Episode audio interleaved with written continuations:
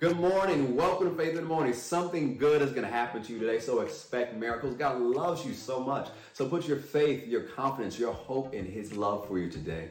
Faith in the Morning exists to help you start your day with faith and encouragement. So thank you for starting your day with me. Over the last several weeks, we're talking about the importance of being led by the Spirit of God and hearing God's voice and how to hear God's voice. I've shared different scriptures. I've even shown some throwback messages to kind of help us build on the subject. I've shared from different books I've been reading to encourage you along this path. And one of the things I began to share yesterday is a message I shared a few years ago called Follow the Path. Do you know that God has a custom designed path for each and every one of you? It's one of the concepts we're sharing, you know, in our Kids World Ministry here at Faith, and that's what they're learning about this month. But I want to share with you a message that I shared previous, previously in this series called Follow the Path. And this one's called The Plan is Within. God has a plan. He's put on the inside of you. And the Holy Spirit is leading you down the path of that plan. He gives evidence to your heart. Like we talked about the last few weeks, how you can follow that evidence and follow God's plan for your life. So here's more of that message.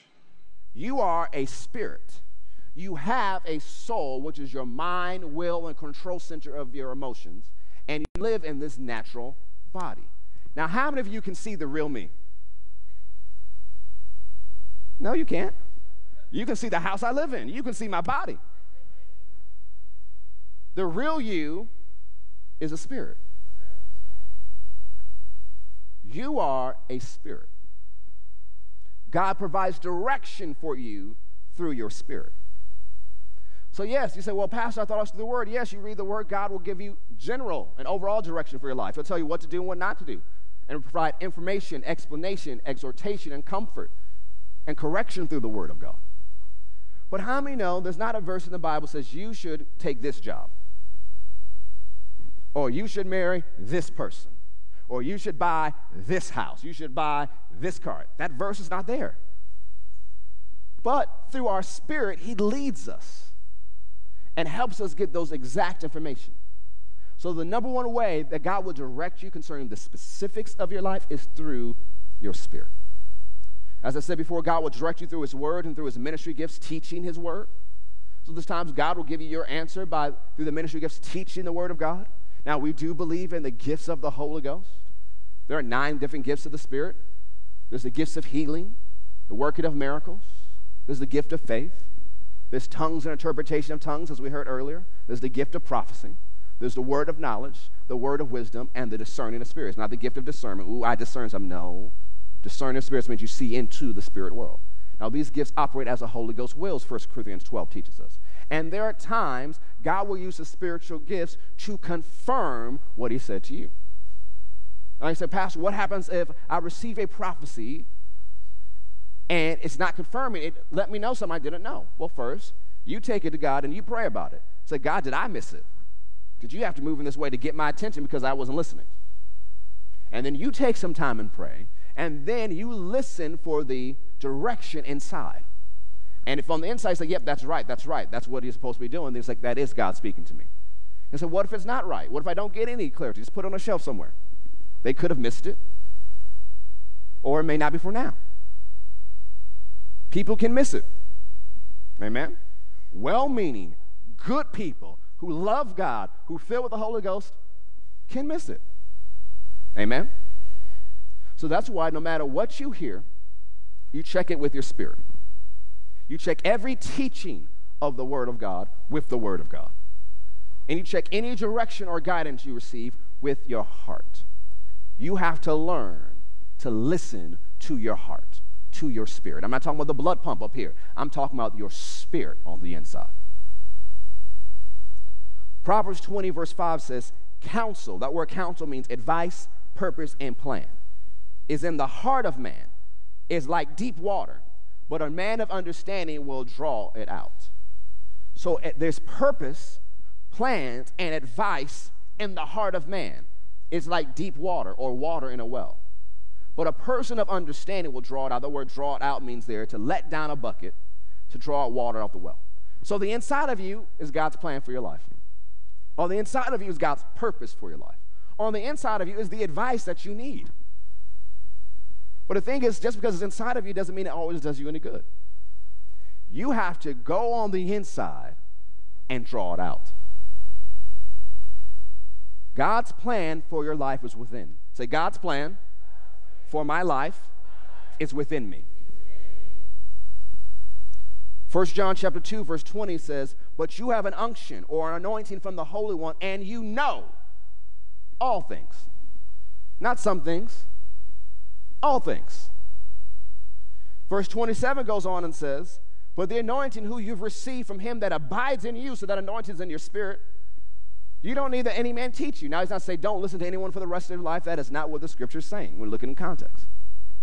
There are some things God wants to teach you by the anointing through others. But that is not your only source of receiving information or revelation or instruction for your life. The anointing within you, within your spirit, will teach you what you need to know. You know, I believe in education. I believe you should get your degrees. I believe you should go to the school God wants you to go to. But how many know schools can't always train you for what you need to know? But the anointing on the inside of you can teach you what you need to know. And you'll start getting answers of things you weren't trained. And people ask, well, how? How did you know how to do this? Who taught you? What school did you went to? I need to go to that school. I need to get that degree. So, well, it was the school of the Holy Ghost. On the inside, he let me know what to do. The plan of God is within you. It's not on the outside of you. God does not have to drop a treasure map from heaven to show you where to go. He already put it within your spirit. Romans 8:16 says the Spirit himself bears witness or gives evidence to our spirit that we are the children of God. The number one way the Holy Spirit leads through your spirit is what we call the inward witness. The inward witness. The inward witness is not necessarily a voice, it's an inner knowing, it's an inner sense. We've all had it before, saved, and unsaved. Everybody's had it before. Some people always look at the negative side of it that you know you're about to do something you know you're supposed to do, and you have an uh, uneasy feeling inside, like, I'm not supposed to do it, but you did it anyways. And then people go, oh, something told me not to do that. No, it wasn't something, it was a someone. He's Holy Spirit, giving evidence to your spirit what not to do. Well, the other side, there will be some things you may be nervous about doing, or things you were like, well, I don't know if I really want to do this, but on the inside you feel this peace or this encouragement. Go ahead and do it. That's the inward witness. God talks to everybody. A lot of times we just rule it out as a feeling or something, but really it's God talking to you. The number one he leads, way he leads you is through the inward witness. Number two is the voice of your spirit. You have to understand your body has a voice, your soul has a voice, your mind has a voice. It's called reason. But your spirit also has a voice. You can call the voice of your spirit your conscience. On the inside, you hear the still small voice telling you something. What is it? It is your spirit picking up on what the Holy Spirit is saying or doing. It's a still small voice, which means if you don't learn to listen to it, you'll miss it. If you always live loud, I'm talking about being a loud person, but always letting all the other outside influences in, you'll miss what God is saying within. And number three is the voice of the Holy Ghost. You say, well, what's the difference of the voice of my spirit versus the voice of the Holy Ghost? Now, one of the things is the Holy Ghost will use terminology that sounds like you because he's speaking through your spirit.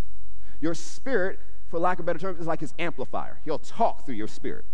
So to come through your spirit, so it'll sound like you because it's coming from your spirit. But the voice of the Holy Ghost is more authoritative. It'll let you know this is what you need to do. And you might even jump like, oh, where did that come from? It's more authoritative. But if you train your spirit to follow the Holy Ghost, your spirit is a safe guide. Jiminy Cricket was right. Always let your conscience be your guide. But if you ain't saved, your conscience is not a good God. But if you're saved, your spirit, your conscience is a good God. So the top three ways God will lead you concerning the specifics of your life is through the inward witness, the voice of your spirit, and the voice of the Holy Ghost. So since the primary way God deals with us is through our spirits, it would greatly benefit us to do what it takes to get us to a place where we can get information from our spirits. Wouldn't you agree?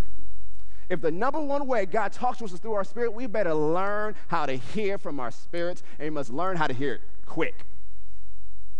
Because a lot of people can live their whole life in misdirection from God. And say, well, God never talks to me. No, He talks to you, you're just not listening.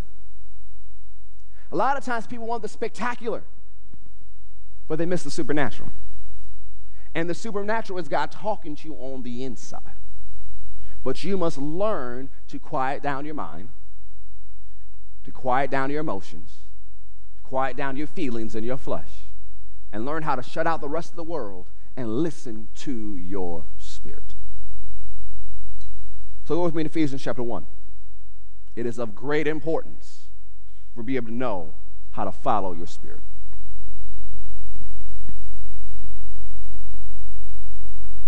Ephesians chapter 1. One of the things that Dad Hagin wrote in his book, on How to Be Led by the Spirit of God, was one of the things God told us, and one of the most important things you can teach people who live at the end of the world is how to follow the Spirit of God.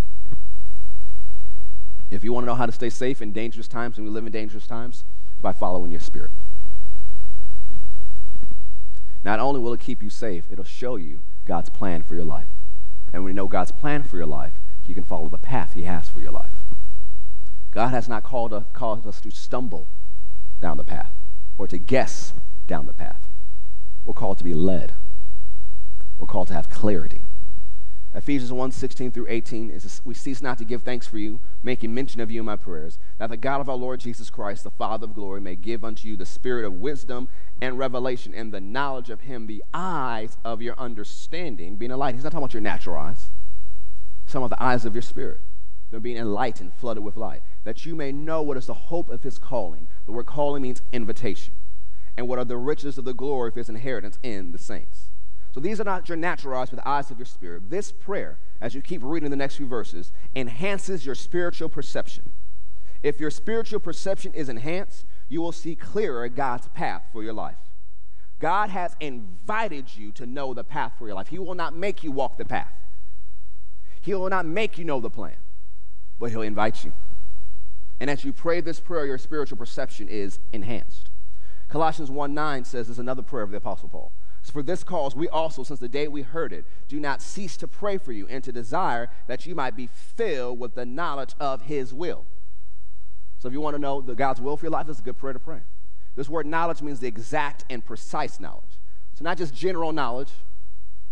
Paul's praying that they may know the exact and precise knowledge of his will and all wisdom. Wisdom is the correct application of knowledge and spiritual understanding. One of the things that's interesting about this word understanding, it paints the picture of two rivers flowing together. It paints the picture of two rivers flowing together. So, what is Paul praying? That we receive a river of precise and exact knowledge of God's will for our life, and receive a river of the correct application of that knowledge and wisdom to come together so we can walk the path God has for us. That's what he's praying here. Not just know, well, I'm called to do this. Well, well, how are you going to do it? Well, I, I don't know. Or I think I'm called to do this. No, precise and exact knowledge. And now that you have that knowledge, you can walk it out. Amen. Now, one of the things these prayers, this, these two prayers are prayers I encourage you guys to pray for yourself every single day. Pray for your church family, as well as Ephesians 3 and Philippians 1 prayer. Now, one of the things about this prayer is because I'm short of time, I'm not going to teach on these prayers today. But one of people who have been here all this year, at the beginning of the year, I gave you a book I wrote on prayers you should pray for your life. Go back and read that. And the thing is, we had the books in the bookstore, they sold out, we printed some more. And he said, Well, where are the profits going? To the youth camp. So I sold it towards our youth camp. So we have, I think, about 20 more copies in the faith kiosk. If you didn't get it, go ahead and get it and read that book so that you can understand these prayers you're praying so you can get the benefit of it. So the first thing I would want you to do is pray that Ephesians 1 and Colossians 1 prayers. Number two, 1 Corinthians 14, verse 2 says, For he that speaks in an unknown tongue speaks not unto men, but unto God. For no man understands him, howbeit in the Spirit he speaks mysteries. But he that prophesies speaks unto men for edification, exhortation, and comfort. He that speaks in an unknown tongue edifies or builds himself up, but he that prophesies edifies and builds up the church. Verse 14 For if I pray in an unknown tongue, my spirit praise. But my understanding or my mind is unfruitful. What is it then? I will pray with the Spirit, and I will pray with the understanding also. I will sing with the Spirit, and I will sing with the understanding also. Notice what happens when you pray in tongues. Your spirit is praying. So when you're praying in your understanding or your natural language, English for most of us, but that might not be your first language. When you're praying in your normal language, your mind is engaged. It is spiritual activity, but you're praying through your mind. But when you pray in other tongues, your spirit is praying. So you say, well, why is that important? We're talking about learning how to hear from our spirit, right? The more you engage your spirit, the easier it is to hear from your spirit. Hey, thank you so much for joining me today. I'm going to stop that clip right there. If you want to watch the full message in its entirety, you can go to our Faith Plus app. It's called, the series called Follow the Path, and that message specifically called The Plan Within. So thank you so much for watching. I'll see you next time on Faith in the Morning.